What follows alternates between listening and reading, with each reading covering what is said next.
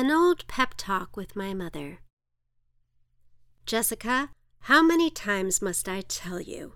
If you're allowing other people to hurt your feelings, your feelings were already hurt. So let me ask you this Are you just a giant vagina waiting to be fucked by everyone? No?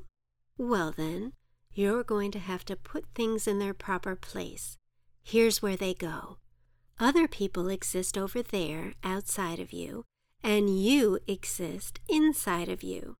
And you never allow toxic people inside you.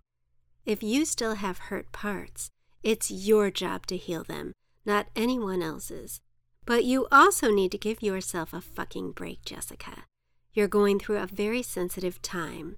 You're alone in the woods, your dog just died, and you're not thinking clearly. Why else would you go and look for approval for what you're doing in life from someone who is never going to give it to you? I guess I just don't like that he thinks that way about me. Well, guess what? You can't control what other people think of you. Can he control what you think of him? No, that's right.